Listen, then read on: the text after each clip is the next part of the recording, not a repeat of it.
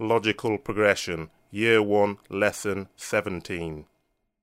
بسم الله الرحمن الرحيم الحمد لله رب العالمين اللهم صل وسلم وبارك على نبينا محمد وعلى آله وصحبه أجمعين اللهم لا سهل إلا ما جعلته سهلا وأنت تجعل الحزن إذا شئت سهلا اللهم أعنا على ذكرك وشكرك وحسن عبادتك يا رب الكريم السلام عليكم ورحمة الله وبركاته So uh, they said to me that there's a, um, a, a full moon outside The problem is, the problem is that the full moon in Arabic is known as a what? What did they call it? Uh, who's that one over there at the back there? They call the full moon the Badr, isn't it? Yep. And in our in our history, when it comes to the most famous if you like, full moons, and or certainly the most famous Badr, and the one that has song about it and nice nasheed and so on, then that was a, about a Badr which was a human Badr, isn't it? The best of all the Badrs was Rasulullah When he did what? When he did the hijrah from Makkah to Mukarramah to his true home. Isn't it? So if someone comes from Mecca to his home in Manchester, right, is it not fair to call him Badr, isn't it? Huh?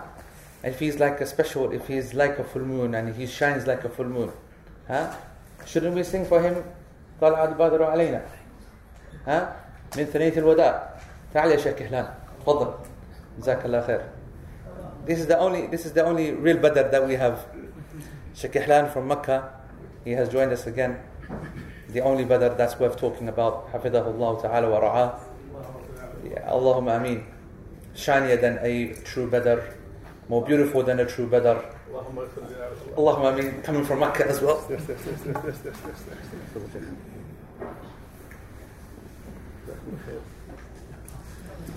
بسم الله السلام عليكم ورحمة الله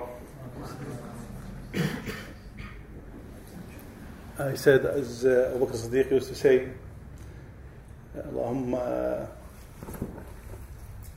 اغفر اللهم اجعلني خير ما يظنون واغفر لي ما لا ما لا يعلمون ولا تؤاخذني بما يقولون. اللهم may Allah forgive us. اللهم اغفر لي ما لا يعلمون. May Allah forgive us from things that they don't know. And don't punish us because of what they said. And let me let us be better than what they think. Uh, بسم الله الرحمن الرحيم الحمد لله نحمده ونستعينه ونستغفره ونعوذ بالله من شرور انفسنا وسيئات اعمالنا من يهده الله فلا مضل له ومن يضلل فلا هادي له واشهد ان لا اله الا الله وحده لا شريك له واشهد ان محمدا عبده ورسوله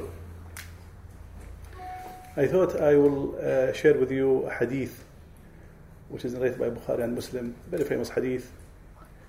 When Muhammad wasallam was distributing the war booties for one of the battles, and he gave uh, some influential people, figures at that time, a lot of money. A man came to the Messenger alayhi wasallam. He seemed like a very practicing man thick, long beard. Uh, his forehead was out. His eye, eyes was inside. Sunken. Sunken. And uh, he said to Muhammad sallallahu alayhi wasallam, fear Allah. You are not fair. Or this is not a fair uh, qismah division. Muhammad alayhi was shocked from the statement of this man. And he said to him who fear Allah subhanahu wa ta'ala if I am not? And he also said may Allah be merciful to Musa alayhi salam. He was hurt more than that and he was patient. And then the companion around Muhammad sallallahu alayhi wasallam one of them he said Muhammad let me kill him. Muhammad sallallahu said no. And then he left. And when he left, Muhammad looked at him and he said, from this kind of people, there will be there, uh, a group of people will come out, young people. Uh, they are not very wise, foolish.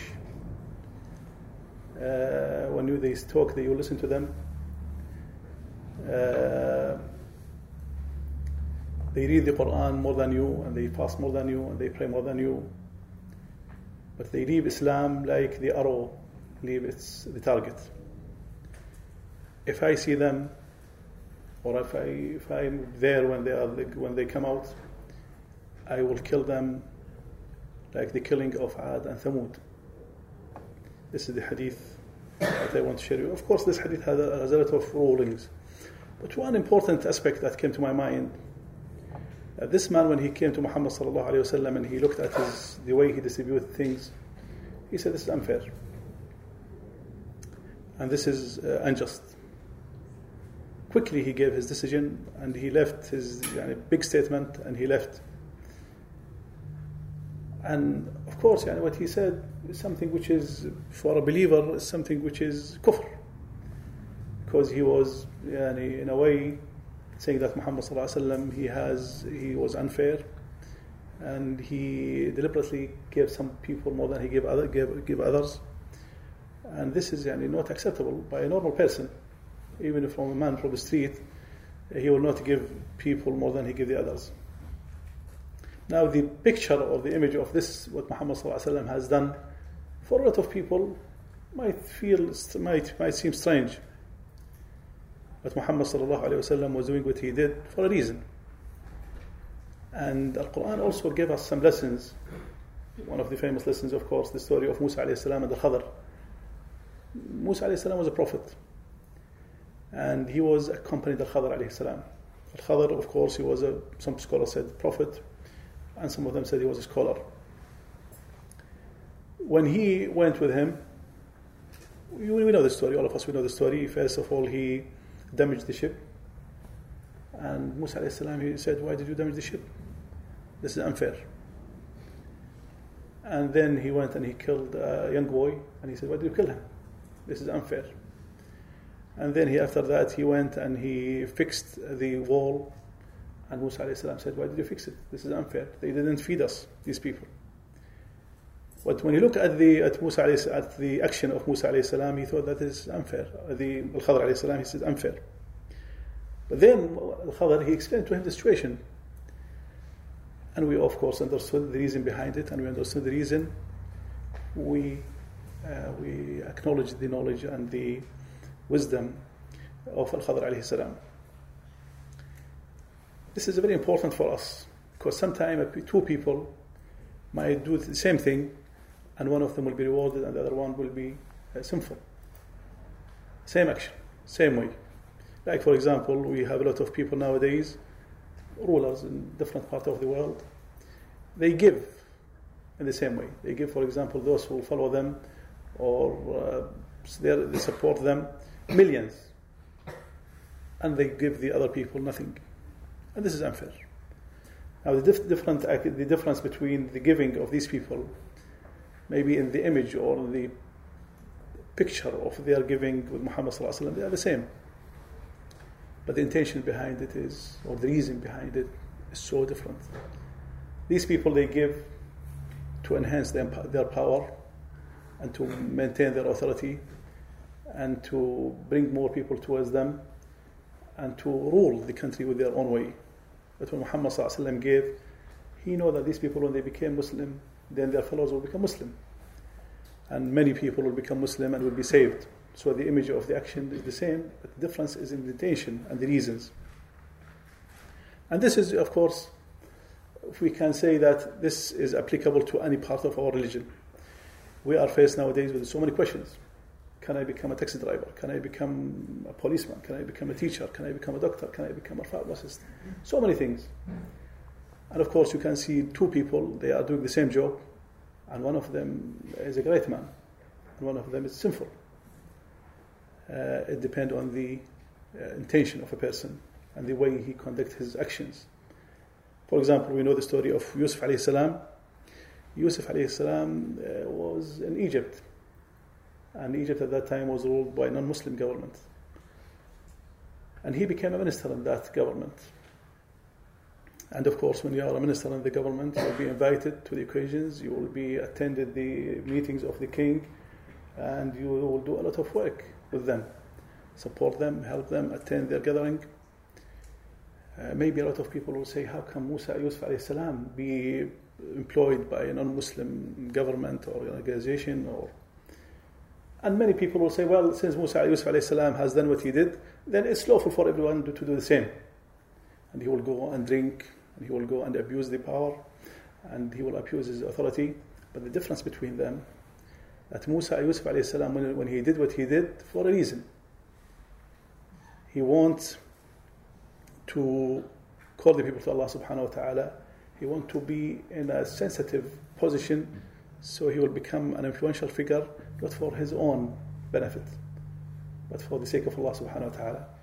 The image may be the same, but there is a lot of difference between the action of Yusuf alayhi salam and the action of so many people.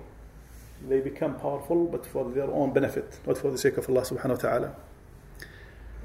In summary, if we want to summarize all our religion, Islam, we can say that the, the issues that we are facing can be divided into three. One of them, issues that uh, uh, we have been commanded to do, and some of them issues that have included some prohibitions, haram, and some issues that actually they have both. And from if you, if you look at from one side, we have some ma'mur, and if you look at from the other side, there is some prohibitions. Especially when we live in non-Muslim countries, we will we are faced with a lot of things in the third one, third category. And also, we can classify the people who deal with them into three. One of them who do what he did sincerely for the sake of Allah subhanahu wa ta'ala. And the other person, no, he did what he did not for the sake of Allah, for his own benefit. And there is also a person who's in the middle, sometime for the sake of Allah subhanahu wa ta'ala, and sometime for his own uh, sake. So from that we can find, we can categorize these people into nine categories according to these three levels or issues and three different people that have uh, they, they, deal, they deal with these kind of issues. Like for example, Muhammad said, the first people who will go to Jahannam, uh, scholar, and then a mujahid, and then a person who gives charity. You expect those people to be immune from the hellfire. How come a person who is a scholar, teaching people all the time, pretend to be a pious person, he will be the first person to go to Jahannam? It's amazing. Or a person who is very generous and he gives millions to the sake for the sake of Allah subhanahu wa ta'ala, go to Jahannam. Or the person who, who do jihad, he went to the battlefield and he makes jihad and he will go to Jahannam. Muhammad said they will go to Jahannam because their intention not for the sake of Allah. A scholar, he was sent to Jahannam because his intention was not purely for the sake of Allah. He wanted to be seen as a scholar, respected, have a position in the society. People say to him, You are Sheikh, you are Imam, respected. But he was not doing what he did for the sake of Allah.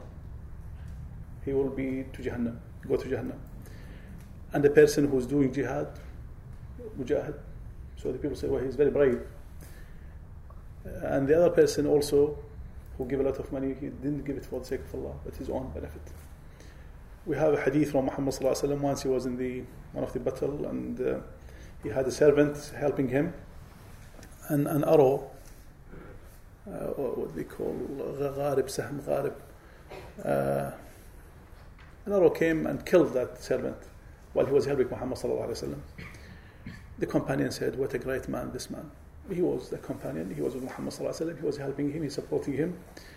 And Muhammad said, by, by Allah subhanahu wa ta'ala, he is in Jahannam. He has stolen a, a garment, like a coat, from the booties, and that booties was the share of all the Muslims. He was not sincere, and he would, and he took something which is not for, is not his, Muhammad said he is in Jahannam. And I think this is very important for us to understand these kind of things. I personally believe, like for example, nowadays you see a lot of news in, in the news. For example, a doctor, for example, has committed a crime. He's a doctor; people trust him, but instead of becoming a sincere doctor, he abused his his work. Or a teacher, for example, he's teaching not for to teach uh, to uh, for a good reason, but for a bad reason. All these people, although they are the same, but there is a major difference between their actions, and all depend on the intention and the reasons behind it. And that's why we cannot give a uh, an answer. People said, Can I work in a bank? Can I work in po- in the police? Can I work in a university? Can I work whatever? It depends on the reasons and the intention. And I think all these things are summarized by one ayah from the Quran, which is an amazing ayah. Allah subhanahu wa ta'ala said, إن الأبرار لفي نعيم وإن الفجار لفي جحيم. Two people. All the people can be divided into two. Bar and Fajr.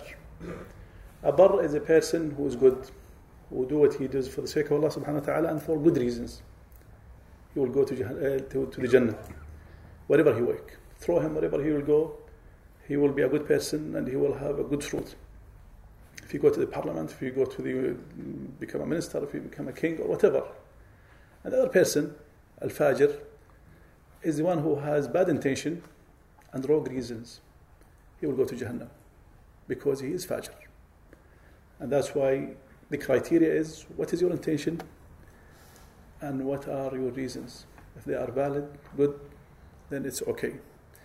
We said, I think before many times, on different occasions, that people might have do the same action, but the person might who do this action might be a kafir, or might be a major sinner, or might be a minor sinner, or might be a person who is excused, or maybe he will be rewarded. For example, if he did what he did deliberately and it's haram, and he said, I don't believe in that in Islam, this is kufr. Or he knows haram, but he do it uh, he do it yani, intentionally, and he knows it's a major sin, it is a major sin. Or if he, for example, doesn't know, and he, or he didn't sp- spare a lot of time, then it's minor sin. Or if he doesn't know or forget, he will be yani, not sinful. If he tried his best and he didn't reach a conclusion, then maybe he will be rewarded as Muhammad has mentioned.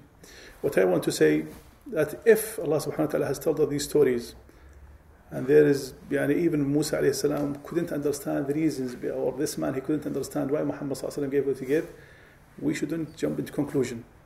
Whenever we face with, diff- with, with, something that from a scholar or a student of knowledge that we, we don't understand, we, we cannot understand it, then ask him. What is your reason? What are your reasons? If they are valid reason, and we saw from his background that he has good intention, then we should understand uh, him in the positive way. And in general, if a Muslim is good and sincere, then leave him wherever he go, and he will be, inshallah, he, will- he will show his fruit, as Muhammad sallallahu alaihi wasallam said. المسلم حيث كالغيث حيث ما حل نفع. A believer is like rain. Wherever it goes, it will benefit people. قولوا قولي هذا واستغفر الله لي ولكم وجزاكم الله خيرا وصلى الله وسلم وبارك على نبينا محمد وعلى اله وصحبه اجمعين. Relax, ya Sheikh. I'm relaxed. Okay then. Are there any questions uh, on on what the Sheikh just said? Because clearly it's a very interesting topic. Sheikh, I- I'll start by saying, what do you think are the limits with respect to what can be done regardless of intention? Because, of course, um, recently, whilst you've been away, um, this principle has been misused by uh, those who, for example, um, might vote in favor of uh, homosexual marriages and things like this. Um, what would your what would your principles be with respect to um, I. I think we said very clearly the things which are clearly haram, that's outside the equation. There is no intention behind it. I cannot say, for example, I approve the this great sin and they have good intention. We said the, the good intention, which is a mixture. Look at one side, you have good. Look at the side, there's bad. So it has two things. These are the middle way, the, the, the mid issues we can't say depend on the intention and the reasons. Alam. As for the haram things, there is no intention.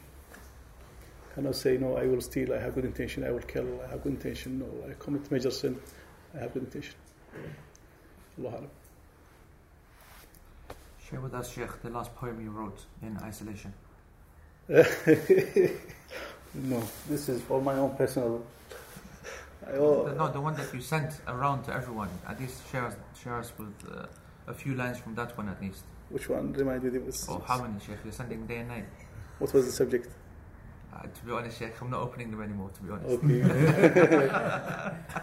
oh, they are in Arabic, and I don't think you'll enjoy them. A couple of lines, Sheikh. They need some poetry.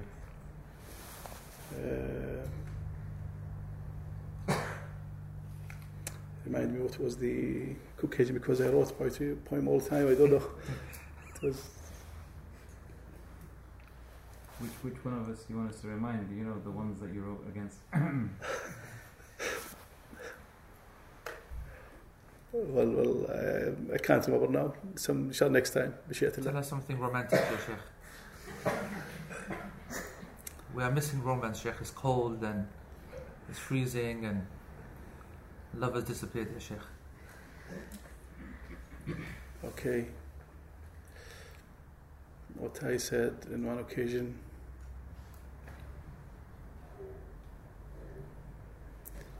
Uh, actually, I forgot. I forgot. I forgot this. Inshallah, some other occasion. Mashiatullah.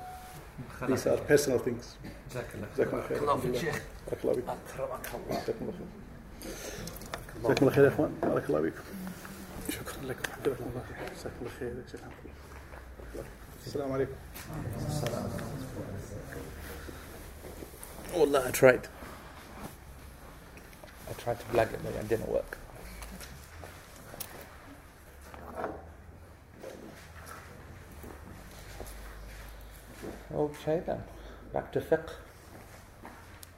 Bismillah ar-Rahman ar-Rahim. Okay then, let's uh, uh, let's see. Right, where exactly were we? You know what the funny thing is? I said last week that from now on I'm going to mark where I finish, and I forgot to mark where we finished. Page sir? 89.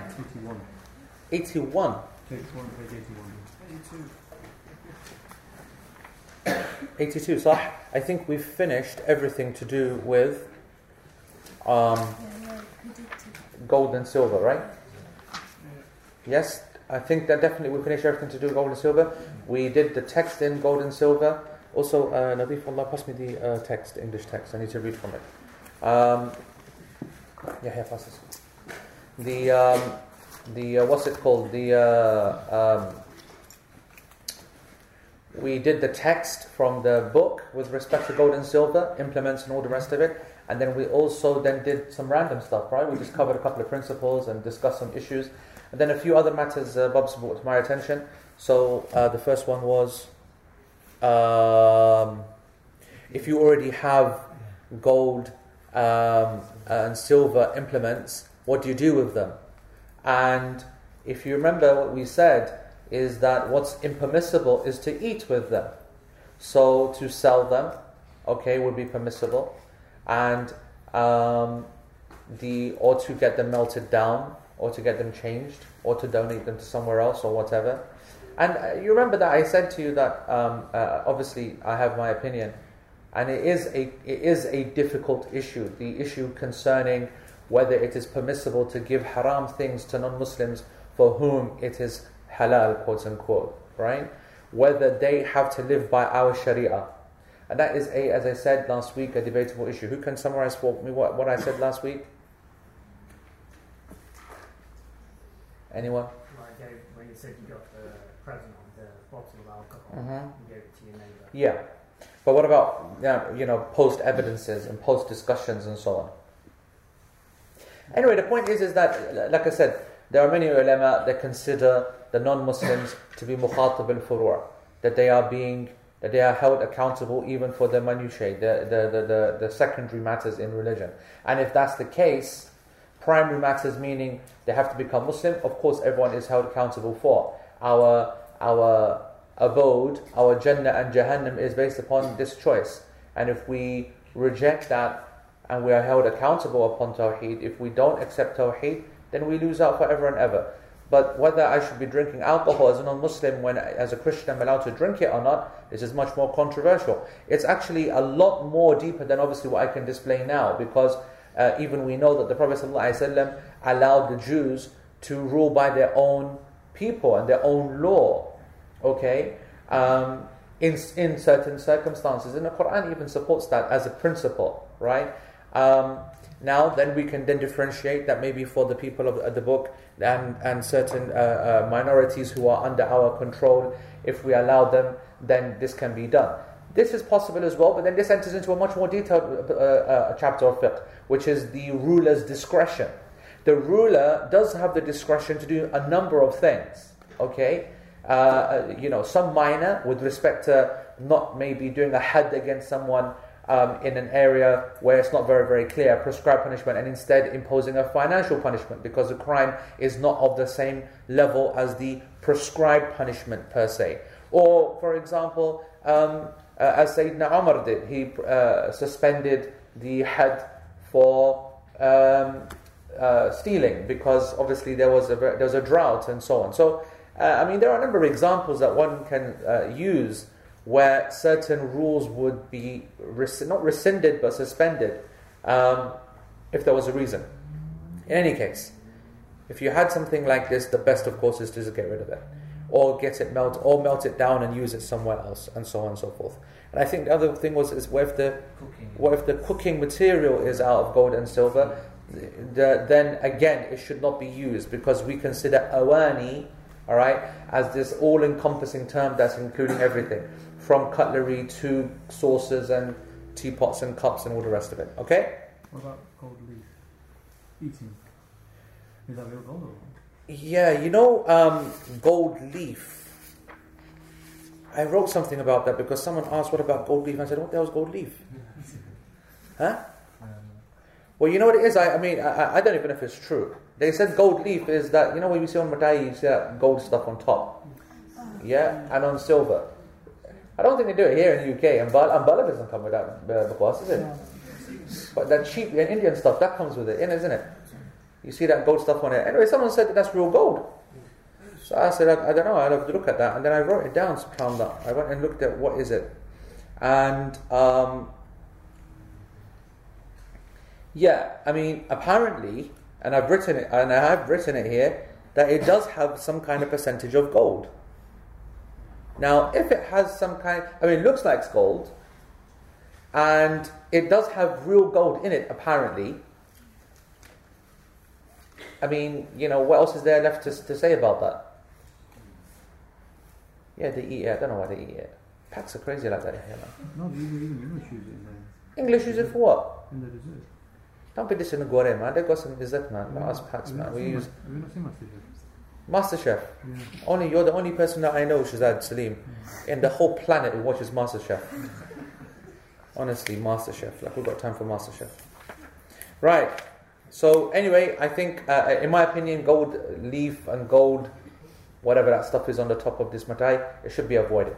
Yep, it should be avoided because there's doubt over that. Yep, there's doubt. All right then. So, and then I guess uh, with respect to the text, then I think we're on page. Um, yes, page four. Uh, uh, وتباح آنية الكفار uh, yeah وتباح آ- وتباح آنية الكفار ولو لم تحل ذبائحهم وثيابهم إن جهل حالها the implements of non-Muslims are lawful to use so now we're moving now from golden No, no no, no, no, no, we're not there. We're on tanning. What I, uh, يدخل no no no that, that- that's coming afterwards that's coming afterwards tanning is afterwards tanning is afterwards so. So page four of the notes, yeah. So the implements of non-Muslims are lawful to use, even if their slaughtered meat is unlawful. It is also lawful to use their clothing if the clothing is not known to be filthy. Okay? So what we've been doing so far is discussing the implements of Muslims and non-Muslims, but gold and silver. That's been the key, right? Gold and silver. Now, we're now not talking about now gold and silver anymore. We're now talking about anything which is owned by non-Muslims. Now, just as a quick brief introduction to the to this subsection, the issue is what what is the issue, do you think? Why, why, is, this, why, why is this under discussion? Why would we discuss non Muslim um, um, uh, uh, implements? Because what, sorry? They eat haram with it. So the issue is one of cleanliness. That's the point, okay? The issue is one of najasa. That's, the, that's what the whole discussion is surrounding, effectively, okay? So, and the, the, the first thing that we need to start off with is to explain what does it mean um, the implements of non-Muslims are lawful to use, even if their slaughtered meat is unlawful. Does anyone want to have a go at explain what that means? Well, what is the author trying to indicate by that statement? M- meaning what? Sorry. Correct. So therefore, what exactly? So what is therefore the conclusion? Is it referring just to those people? Correct. That's exactly the right answer. That the reason the mu'allif, the author, has included that little statement, وَلَوْ لَمْ تَحْلِلْ ذَبَائِحُهُمْ Even if their slaughtered meat is unlawful, is to use the word non-Muslims in its widest sense. Because we already know that it is permissible to eat from the meat of the Ahlul Kitab.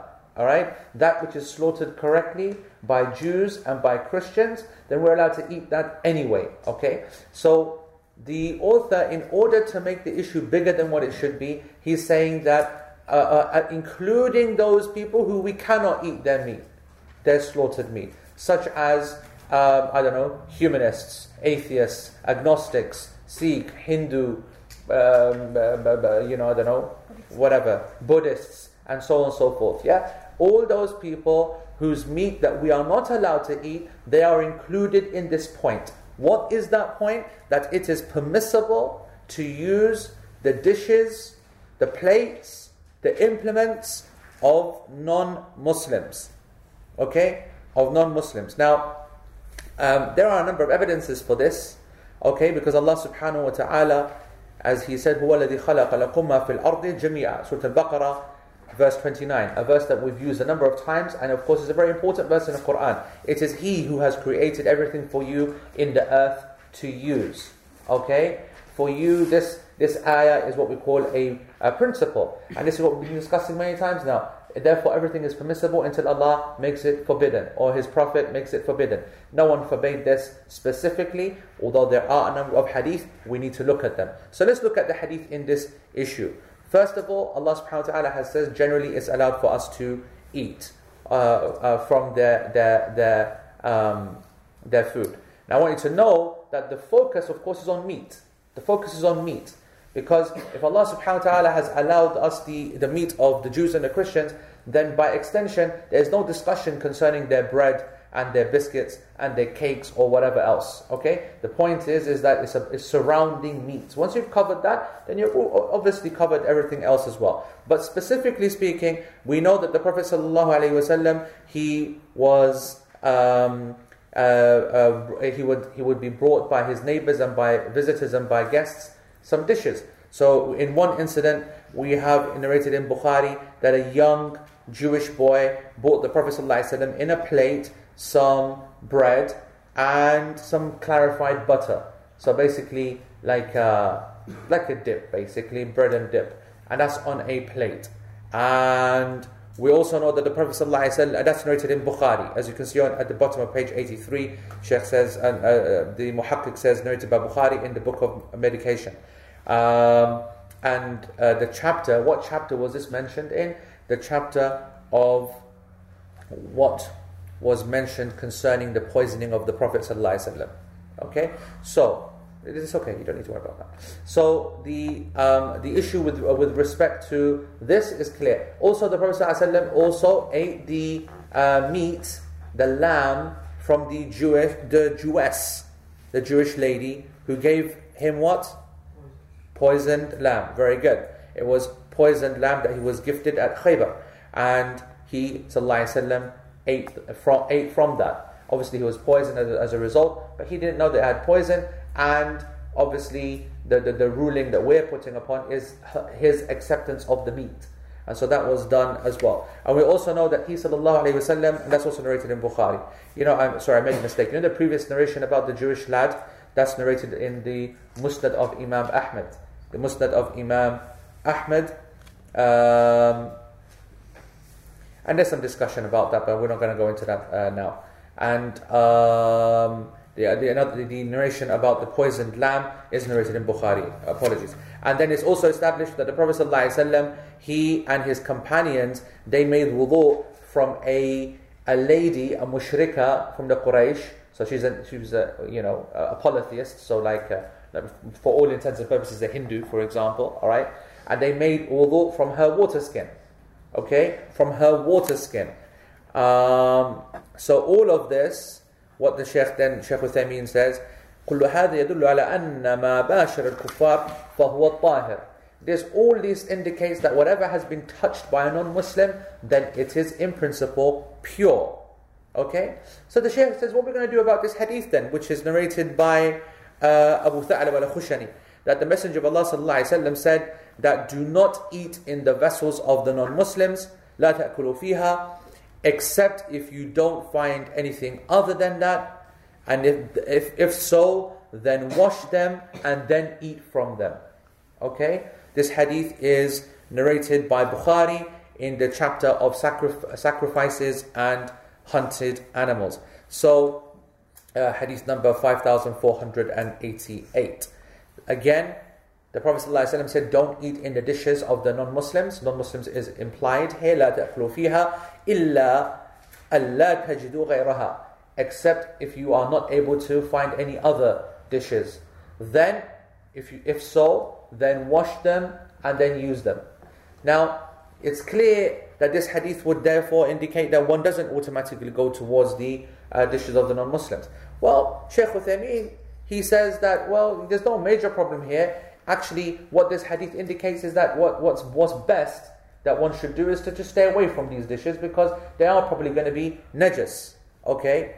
But, but the Shaykh Uthaymeen says that many of the people of knowledge, they, can, they, they understood or they reinterpreted this hadith, okay, um, in the light of it is uh, to be applied when you know that there are people who are eating a lot of haram meat or using a lot of haram meat or are najas or dirty by themselves intrinsically.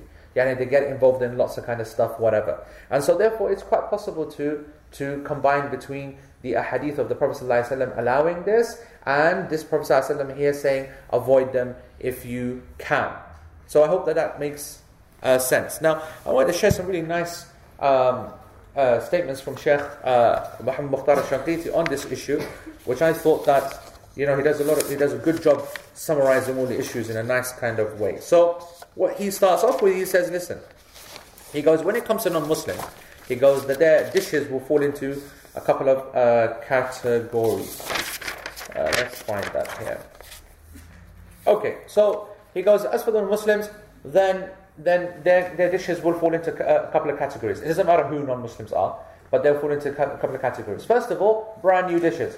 If they're brand new, they're brand new. So you're going into a shop, you're going into, I don't know, whatever, uh, uh, John Lewis if you're Shazad, and uh, Longsight Market if you're the rest of us, yeah, then, you know, they're just being brand new sold, brand new clean china, and that's the end of the story. There's no, there's no, there's no issue there. There's no um, a problem there. Uh, made of china, made of wood, made of whatever, unless, of course, that it is being sold made from a najas substance. You would say, what is najas in these things? Well, you've got to understand that nowadays not too much, but back in a day, uh, to use a water skin was very, very common. So use like an animal which has not been uh, a hide or a leather which has not been tanned or is from a doubtful source, etc., etc. So that's quite a possibility. Okay, but obviously today that's not the case. And then the second uh, scenario is that it is used dishes. Yeah, used dishes, and the point with the used dish is that we are expecting it to be dirty. Now, again, I want you to uh, transport your mind back to those days. At that time, the idea of, you know, the way that we do, washing dishes all the time, soap, hot water, dishwashing machines, again and again and again, drying them, this, that, whatever. This is the luxury life that we lead. That we lead. But in reality, back in the day, they had uh, very little water. They had very little water to drink and to make wudu. Forget about washing dishes, man. You know what I'm saying? And uh, a dishwasher is a wipe of the, the, the wipe it with your hand or wipe it with some kind of cloth or something like that. I mean, even cloth, and I discussed it with you last week or week before, cloth was an absolute premium. You know, there are so many, subhanAllah, there's a hadith in Bukhari, which is like one of the most ajib hadith, in which this man, he came to Rasulullah and he literally had nothing except a, a one cloth that he would use to put around him, and he would also use it to sleep on, and he would also use it to eat on. He had to cut, he had to keep cutting it, reducing the size. It was just one cloth. You know, and he came to the Prophet ﷺ and said, I need some help. And the principles in Bukhari, the full narration is in many uh, uh, uh hadith, and I've translated it in that uh, book that we wrote. What was it called? Um, it was an ebook, like industry, business, or something like that, or encouraging people to business, or something like that. I forgot what it was called now uh, uh, encouraging people to work or halal money or I can't remember what it's called. But anyway, the point was is that what was very interesting is what the Prophet ﷺ told him to do. He said, I'm not going to just give you the easy way out, rather, I want you to go and, and start from this and start making a trade. So he went and he sold a little bit of this and he got two dirham. And then he went and got an axe with the other one, one dirham. Then he started chopping and this and that. And he built up really slowly, slowly, slowly, whatever. But I'm just saying that's the norm. Okay, that was the norm. So all this idea of washing, so you may be thinking, how no way is a non-Muslim. And even Sheikh Muhammad Mukhtar says that. I mean, today, when a, if a non-Muslim brings you food, that plate is going to be cleaner than your plate at home. you know what I'm saying? This is put it through. I mean, we're going to be using uh, uh, Sainsbury's uh, cheap dishwasher washer powder. Unless you're someone like Shazad, you're buying that finished stuff from John Lewis or whatever, yeah? like the proper expensive stuff that gives you shine and glaze and all that kind of bakwas, yeah? That, Just remind me, we were in uh, Tesco's the other day. What Allah did you buy? You know, I was in Tesco the other day and I went for my normal cheap stuff. Because, you know, I'm a basic kind of guy, me, yeah? But Shazad, he goes, yeah, look at this one, this one's on buy one, get one free. I had a look at it, it said finish. I go, me? You buy finish? I felt like, yeah, I didn't want to touch it, yeah, and I felt, I'm feeling really like, you know. And I picked it up and I saw the price and I thought, oh my god, it's true. But I won't get one free, worked out cheaper than the Tesco's one. But it didn't feel right, you know what I'm saying? Even now, when my dish is coming out super clean, I think I'm not befitting of this dish. This is the kind of thing I to see in Shazad's house, you know? It doesn't fit my surroundings. So, non Muslim, obviously, they don't care about that. They care very much about their dishes. Also, also, forget non Muslims, just the issue of guests and giving food. You're not going to give a food that's you're not going to give a, a food on a plate which is dirty.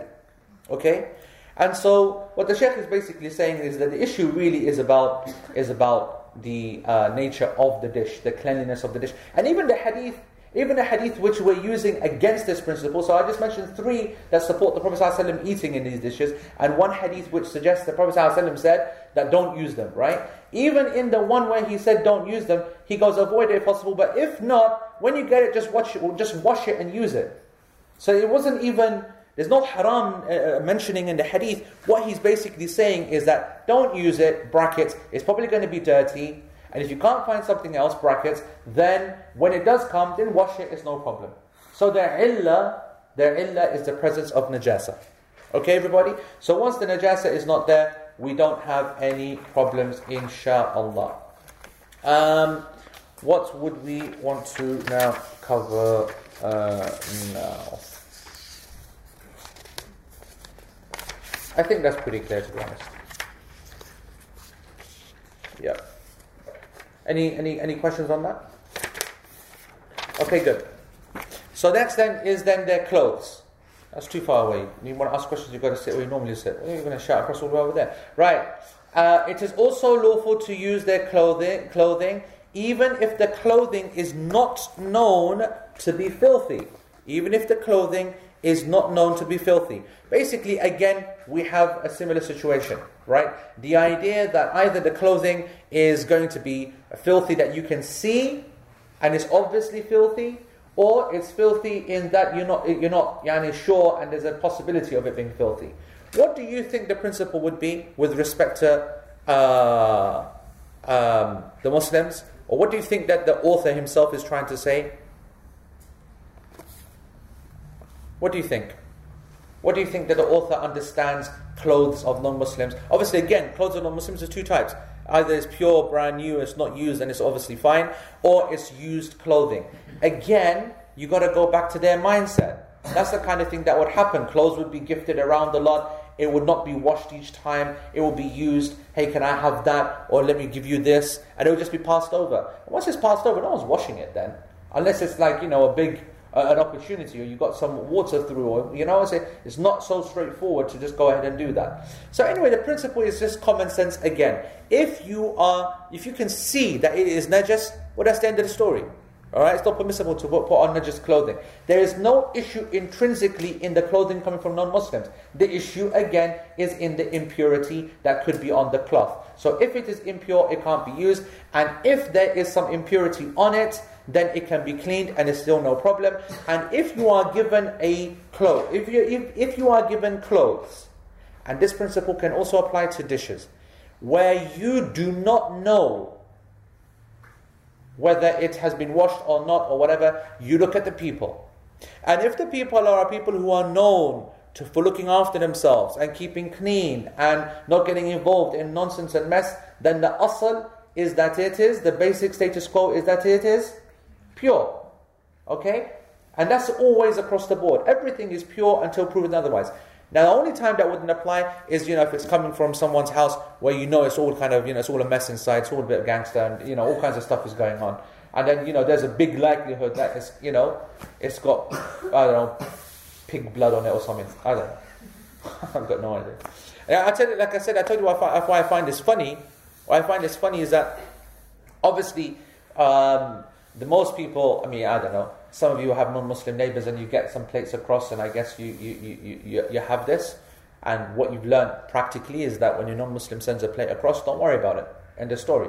Unless it's got, you know, uh, like a, it's a plate of bacon and eggs or something. Yeah, then then obviously there's something to worry about. Yeah, things are things are not very clear in between you guys. Yeah, you know what I'm saying? And you know what I'm saying? I'll tell you something. Never assume. Honestly, never assume from non-Muslims. Amount at times that I would be in, um, you know, shopping or back in the day when I used to be in retail and this and that, whatever, and people would come up and say, So are you Jewish then? That's me, honestly. Why like that? Beard, though, whatever, whatnot. So are you Jewish? Yeah, I said, Yeah, yeah, of course I am. Anyway, so, uh, what was I saying? Uh, so yeah, when this comes across, you've got nothing to worry about. And the, I guess the, the, the time that this is, uh, uh, uh, people are exposed to this issue is in canteens uh, where obviously mass non-Muslims, mass non-Muslim meat, and all the rest of it. But likewise, the cleansing that goes on there is also mass. And so you should generally just, uh, you know, accept that they boil that kind of stuff to a mega kind of temperature. And the irony is, is that obviously a dishwasher it is washing the dishes at a temperature that the hands can't handle, right? Even in gloves and all the rest of it. So theoretically, it's doing a better job than actually washing it yourself. And the funny thing is, is that I, t- I told you guys last time that my dad, right, um, he said, I don't care if, if, I don't care if it's hot as hellfire in that dishwasher. He goes, when our neighbor used, Hindu, Hindu used to send any, even even if even if the plate had fruit on it, right?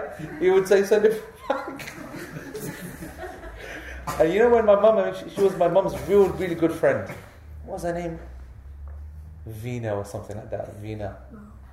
We're talking at least 30 years now. It's got to be 30 years I'm talking about.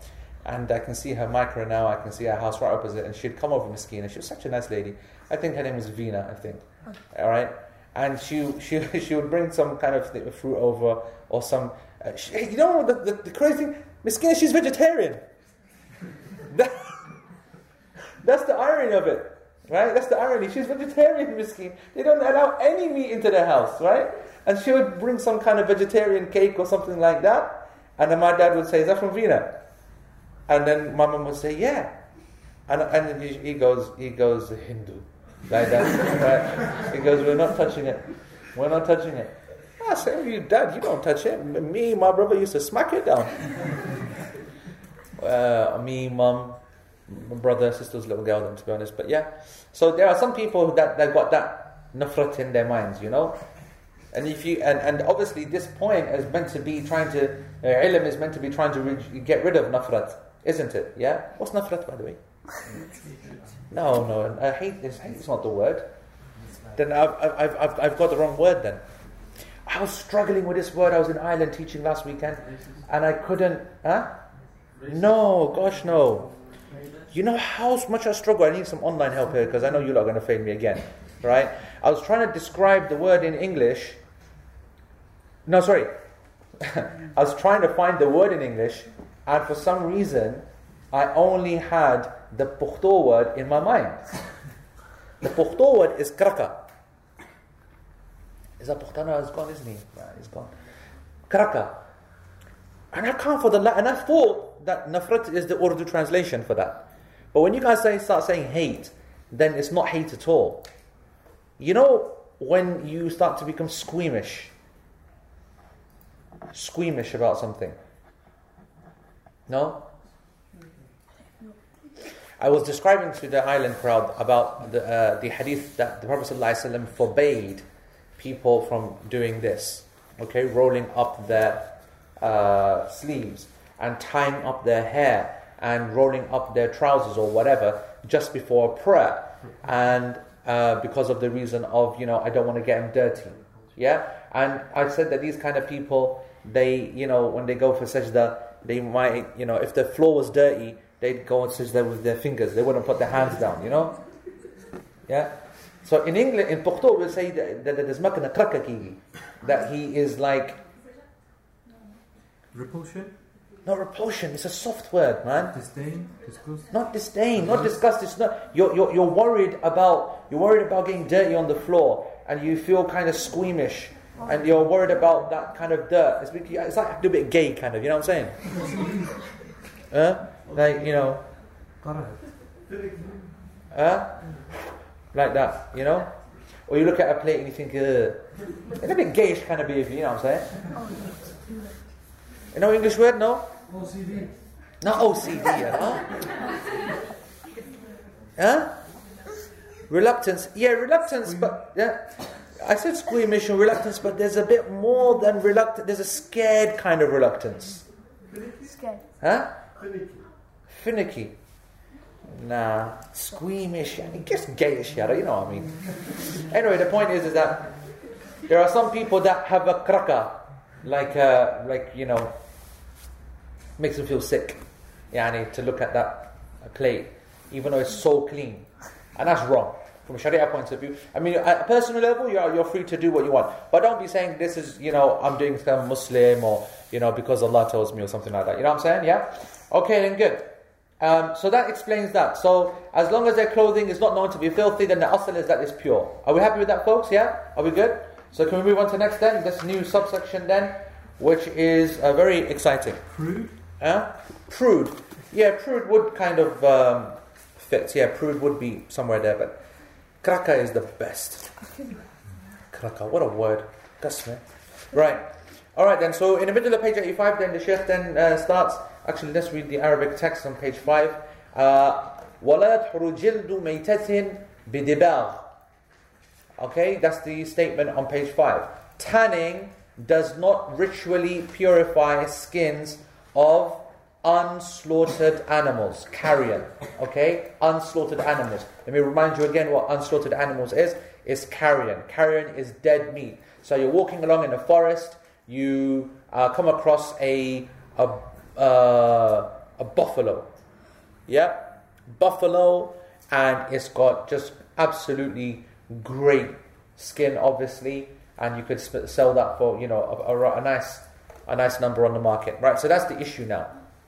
The the reality is, I mean, we're gonna we're gonna discuss this next week, okay? So we can't go past that because, and I have even I have this criticism. You would have thought that first the author would classify would classify the animals first before talking about the process, but actually he started talking about the process first, and then he's going to classify the animals next week, or he classifies animals in a couple of sentences down. What do I mean by that? We've got different types of animals, don't we? We have those which are halal to eat, and then they're slaughtered.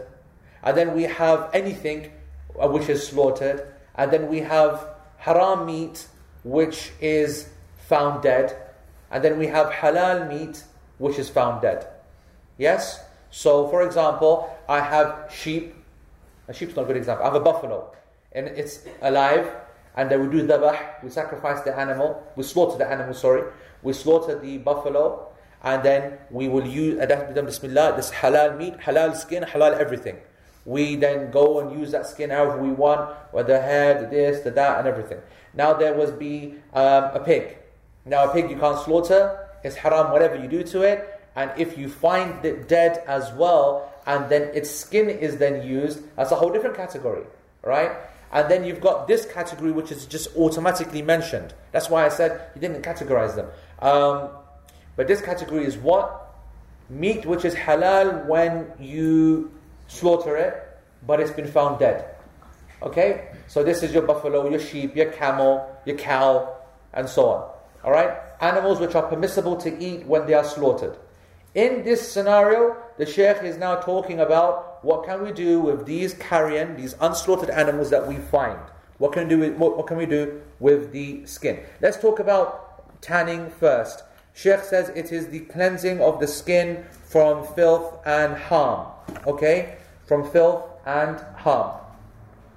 Um, and the Sheikh says that if you uh, the, the, the Sheikh Uthaymeen is saying that the author is stating that if you tan, tan the skin of unslaughtered dead animal, al-mayta, carrion, it will not purify it. It will not purify it. So we need to ask a question. Does actually the skin of a dead animal become impure? Does the skin of a dead animal, carrion, actually become impure?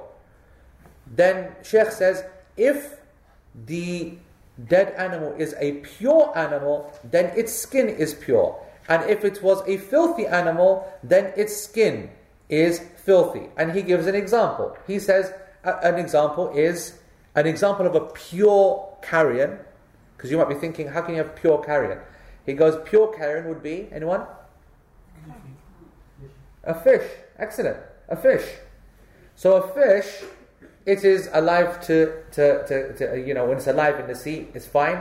And even if it's dead in the sea, it is fine and it is allowed. So it is technically car- carrion, okay, because it's dead. But because they don't slaughter fish, this is an exception, obviously, and that's why it is a pure carrion.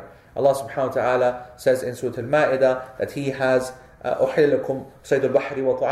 that he has uh, made permissible for you the game of the sea and its food. Okay? And um, uh, uh, Abdullah ibn Abbas, Surah Al-Ma'idah, verse 96. And then Abdullah ibn Abbas radiallahu anhuma, he said, صيدهما أخذ حيا وطعامهما أخذ ميتا that the with respect to the sea its game or that which is hunted is that which is caught whilst it's alive like a crab or a lobster or like a sh- not shark but uh, I don't know, whatever, I don't know, okay? And its food is that which is caught whilst it's dead. Which is very interesting, very interesting. This is Abdullah ibn Abbas's like tafsir. This is narrated by Imam Ibn Jarir, who? Ibn Jarir At-Tabari, okay, the number one mufassir from the early, early times. The one who is uh, uh, uh, uh the one who wrote the famous tafsir, the one who wrote the famous, famous history book, Tarikh al-Tabari, and he is also like, uh, he's very, very dependent upon hadith and athar. He's a very authoritative. Ibn Kathir basically is the populist public version uh, of Tafsir al-Tabari. Okay, so Imam al-Tabari, he mentions that in his tafsir, and also Ibn Abi Hatim narration, mentions this in his tafsir. Why is Abdullah ibn Abbas making this statement? Because he's trying to explain this ayah. Surah Al-Ma'idah, if we translate again, أُحِلَّ لَكُمْ صَيْدُ الْبَحْرِ وَطَعَامُ Allah has made permissible for you the game of the sea and its food. If you read that first time, you'd say it's the same thing. The game and the food is the same thing. And that's why Abdullah ibn Abbas has to step in and say, hold on, the sayd, the game, is that which you catch alive, and the food is that which you catch which is dead. Which, of course, is what happens all the time. We're eating fish like that day and night. Okay?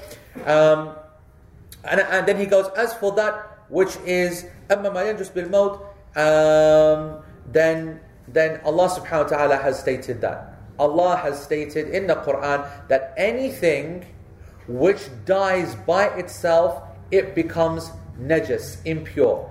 And he uh, and he mentions, of course, the ayah. Allah subhanahu wa ta'ala says uh, in Surah Al-An'am, كل أجد ما كل أجد ما في أوحي إليه محرما على طعام يطعمه إلا أن يكون ميتة أو دم مسفوحا أو لحم خنزير فإنه رجس Okay, Allah subhanahu wa ta'ala says, O Prophet, say, in all that has been revealed to me, I find nothing forbidden for people to eat except for carrion and flowing blood and pig's meat.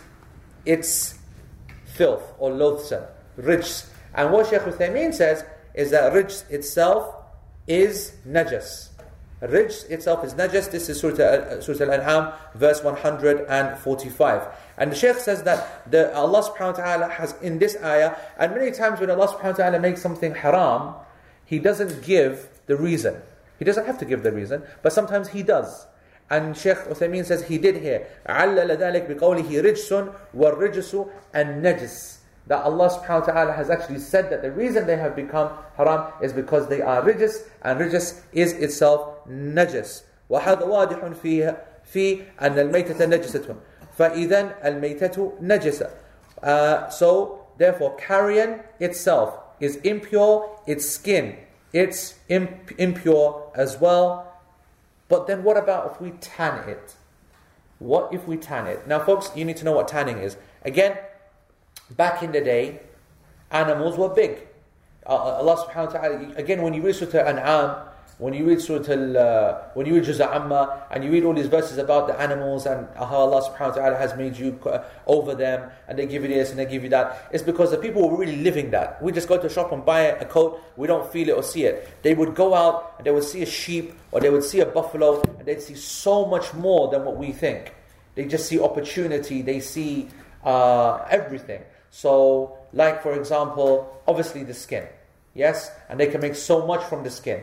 Uh, uh, clothes, mattresses, luggage, bags, um, uh, anything that you can think. Tough, tough quality leather. All the food, of course.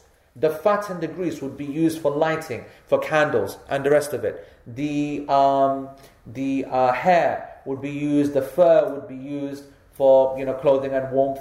The uh, tendons, the asab, the sinews, these were used in a, in, in, uh, were very useful. Uh, even nowadays, I was, I was looking on Wikipedia, and they said the Inuit people, who are the um, those who like in northern northern parts of Canada, Alaska, you know, like really really basic people.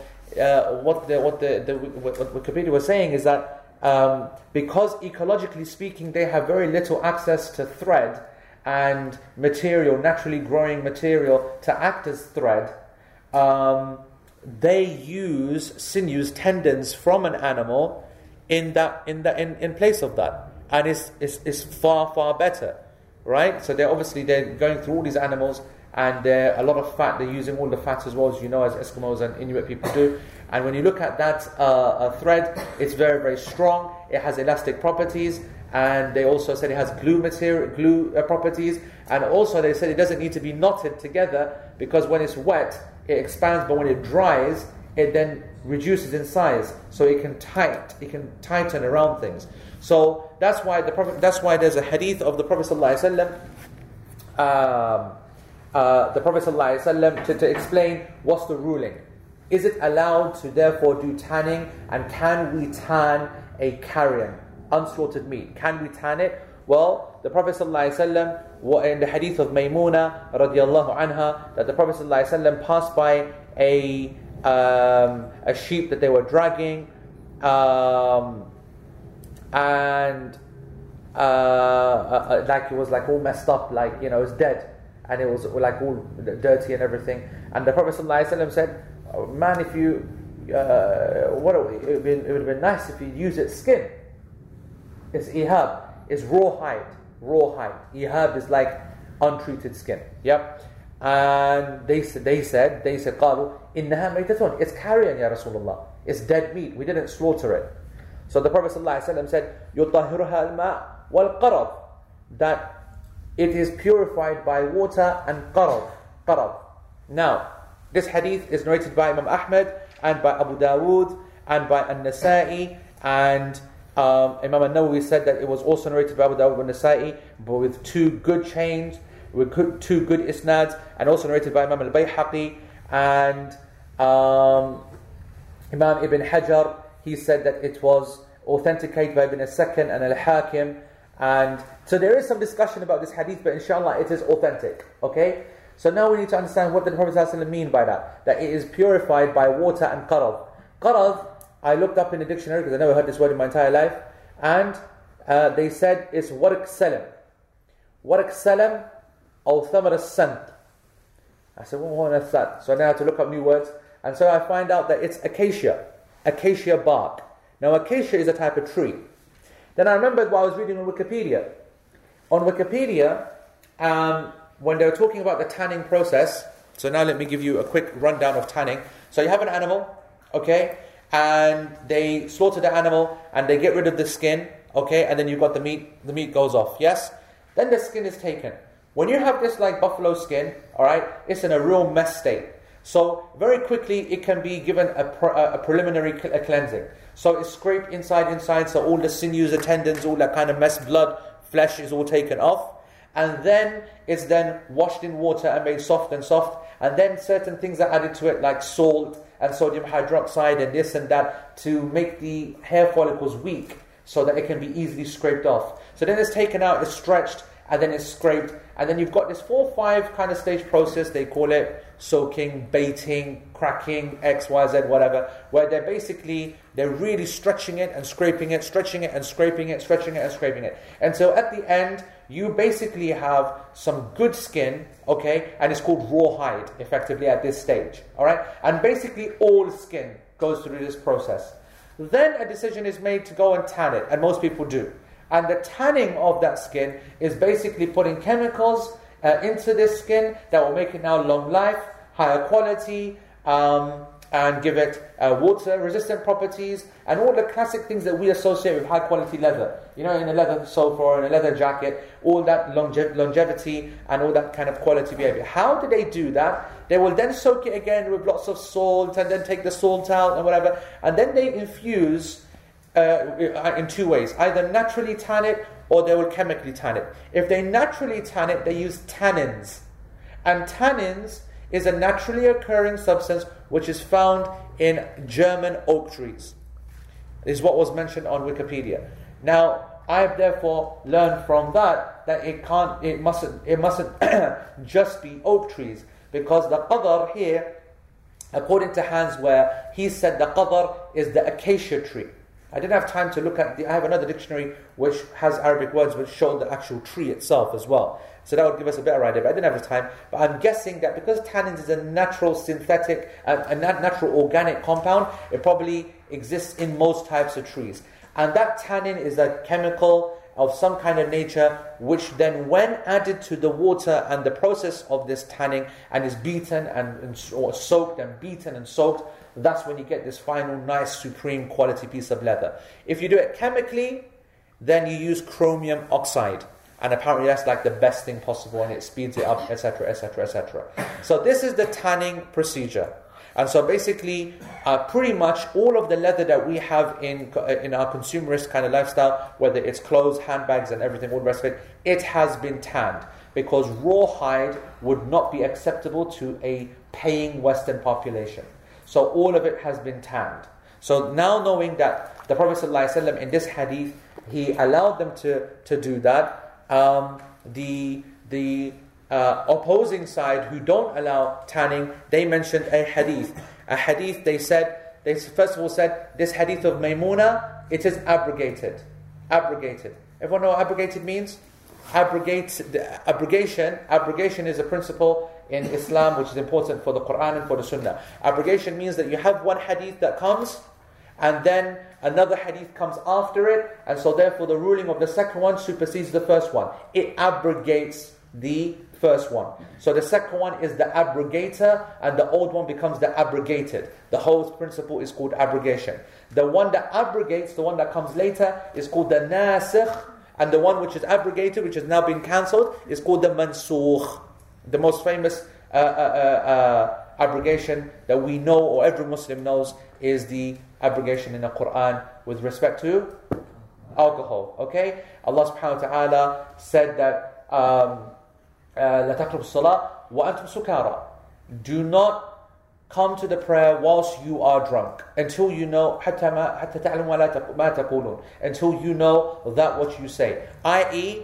as long as you know what you say then pray and then at the other times drink that's in the Quran and that's what it means but this verse is abrogated it's still there the recitation is still there for us to read but the ruling the hukm yulenis in ulum al-Quran the ruling of the verse has been abrogated because Allah subhanahu wa ta'ala says وَهَلْ أَنْتُمْ مُنْتَهُونَ and will you not abstain now completely in Surah Al-Ma'idah and that obviously uh, sealed the deal, completely haram to drink alcohol. So that's a classic use of the abrogating verse in Ma'idah, abrogating the verse in Nisa. So likewise here, uh, some other scholars said that this hadith of Maymuna, where the Prophet ﷺ said, no, no, tan it basically with the with the tannins and water. This has been this is has been abrogated by which hadith? By the hadith narrated by Abdullah ibn Ukaym, narrated by Abdullah ibn Ukaym, who said that the Prophet ﷺ, he wrote to us, لا تنتفعوا من الميتة, do not benefit, do not go and try to benefit from dead meat, from unslaughtered meat, from carrion. بإيهاب ولا عصب, neither from its raw hide, neither from its tendons. Like neither, not not in any way. Don't even bother. And in the narration, which is narrated by Imam Ahmed and, and Abu Dawood, he said, and this was written to me one month before he passed away.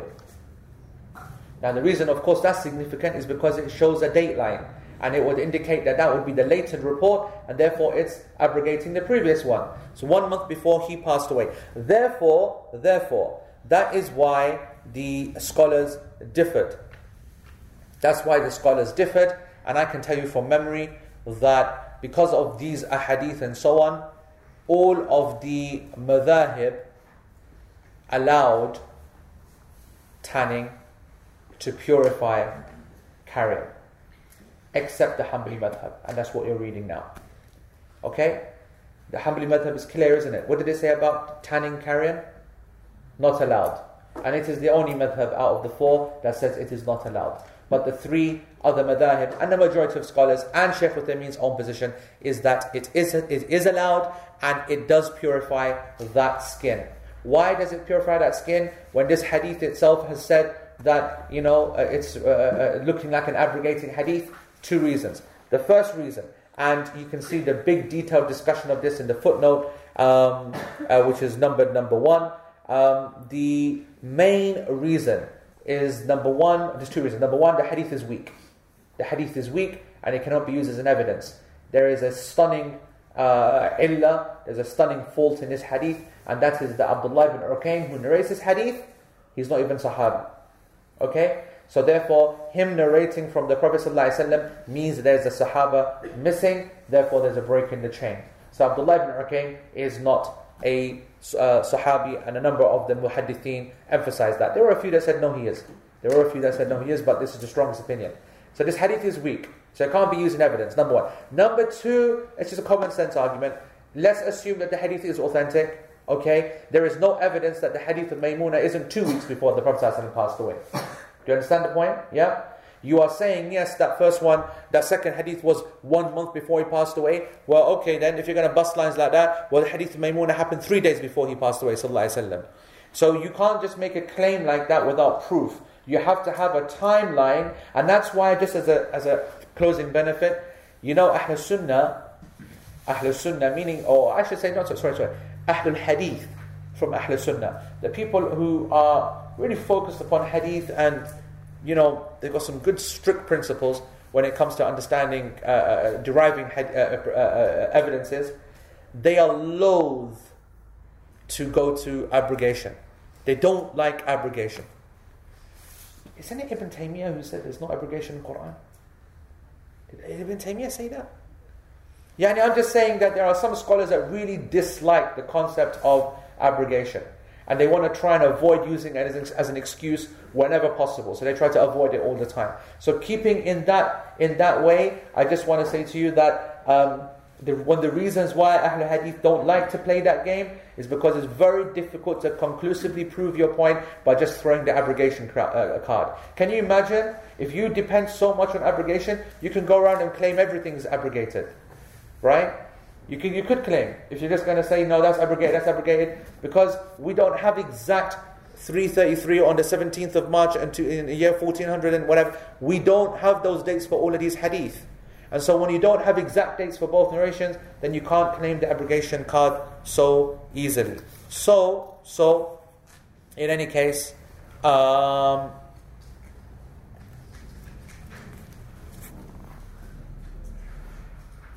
And also, Shaykh Uthaymeen mentioned the third point. He goes, you know what? Even if we don't bother, even if we said the hadith is authentic, and even if we said that it abrogates, actually there's no contradiction between the two anyway. I can combine them. And this again is the way of Ahlul Hadith. Always trying to reconcile hadith, not trying to write one off with the other. Why don't we try and reconcile them? So he said that the Prophet ﷺ, when he said that don't benefit from its ihab and its asab, he said that Ahlul Lugha, the people of language, when you mention the word ihab, this is referring to rawhide. As I just explained to you, rawhide is skin or hide which has might have been soaked a bit here and there, but has not been tanned, not gone through the full intensive process of tanning.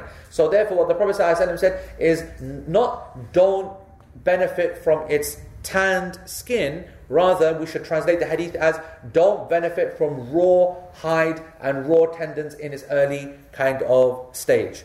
So this is his um, this is his uh, ruling, and Allah Subhanahu wa Taala knows best. So we will um, we will uh, yeah. That finishes that that point, isn't it? Yeah, that finishes that. I think that's a good place to stop. I don't have a pen, uh, uh, Bob's, but we're now in the middle of page 89. Okay, we're in the middle of page 89. Um, uh, we're going to start the page six.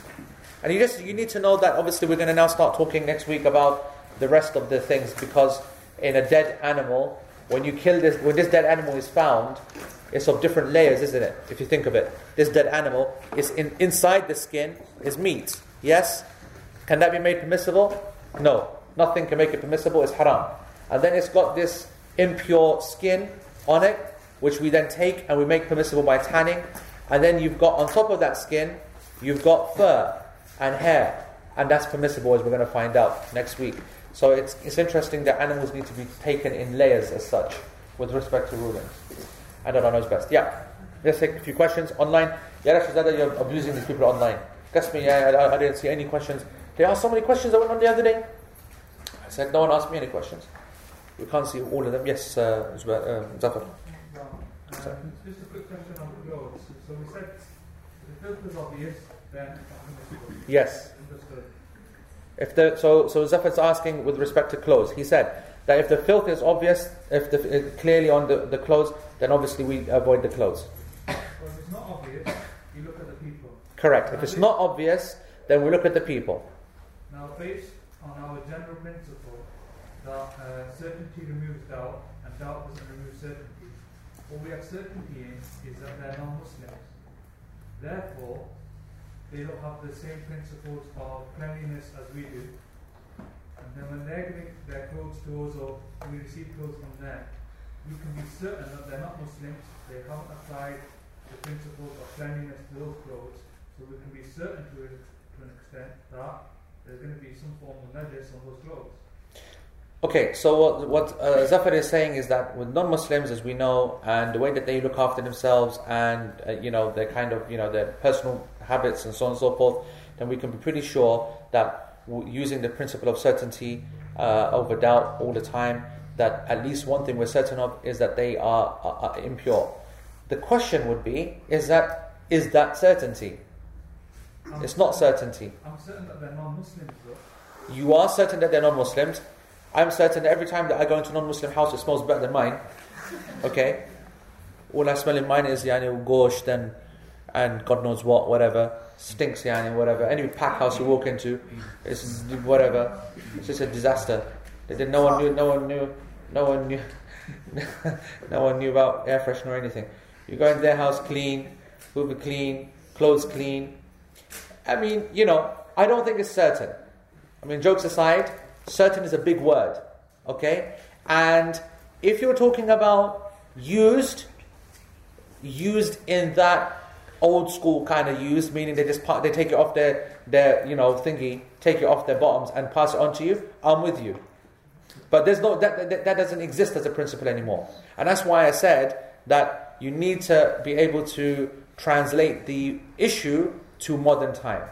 Modern time, we are now in such a, it would make complete common sense, it would, wouldn't it? Yeah, that when you're donating clothes to charity and to um, food, uh, uh, clothes banks and all the rest of it, okay, that you just put it in because they're going to wash it. Yeah? Now, this is the ironic thing.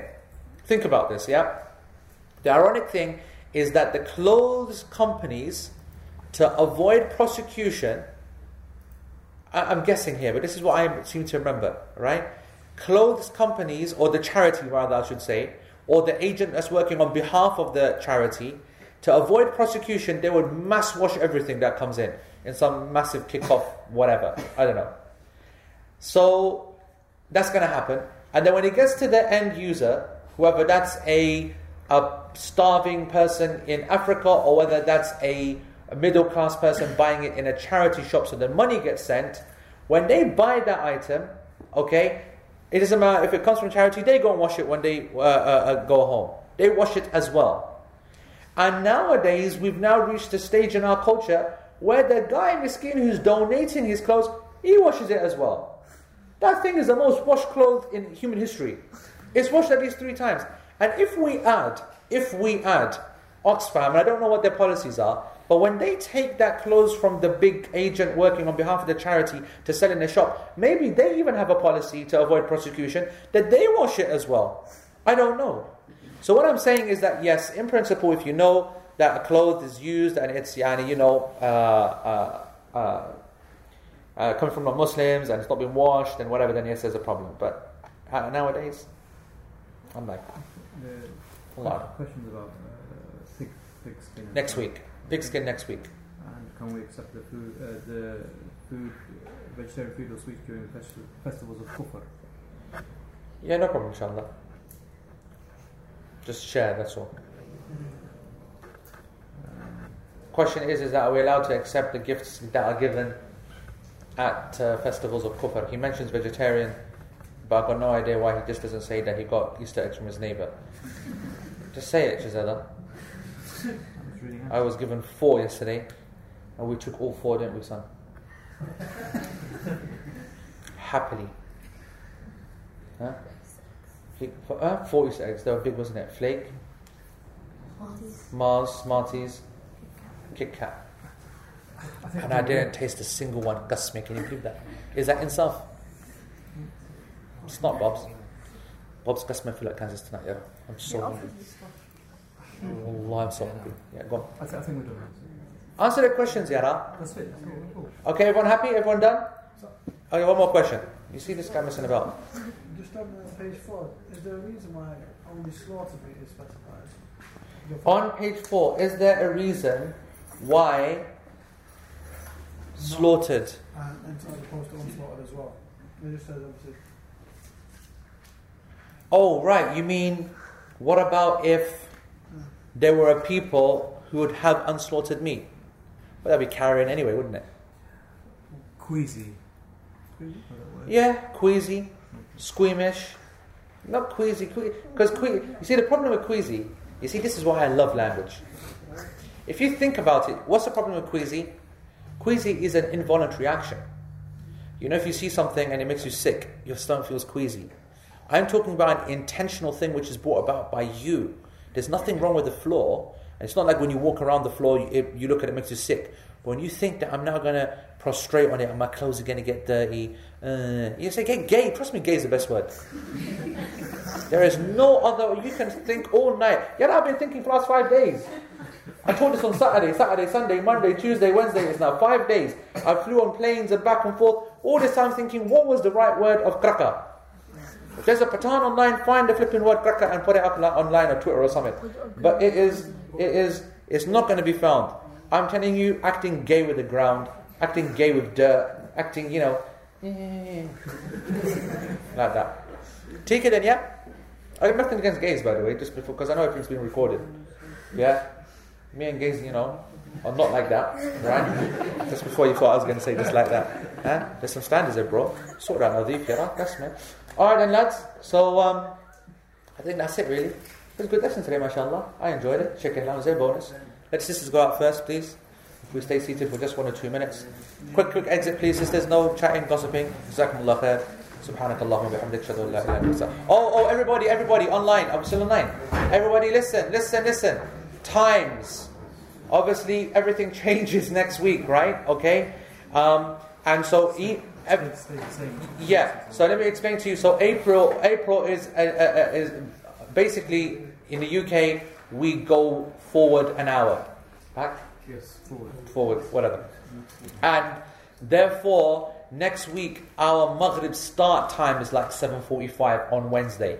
So from now on, for the month of April, the dars will be between Maghrib and Isha. That will be the official time in the UK between Maghrib and Isha. So for those who are uh, abroad, you're going to have to do your calculation. We will help you in that by sending out a timetable on email in an Excel form that will give you your times for whatever international zone you are. But for the month of April, the dars will be between Maghrib and Isha. That will basically range from roughly 7.45 next week, and then over the month it's going to probably end up around half past 8. No, it's not. Something. It, it will start about the same time. Obviously, eight, quarter quarter to 8 is the salah time, then 20 minutes after is when the dars starts. Yeah? That's how it's going to be. So think of Maghrib time, Dars starting 20 minutes afterwards. Wa jazakumullahu khaira. Wassalamu alaikum wa rahmatullahi wa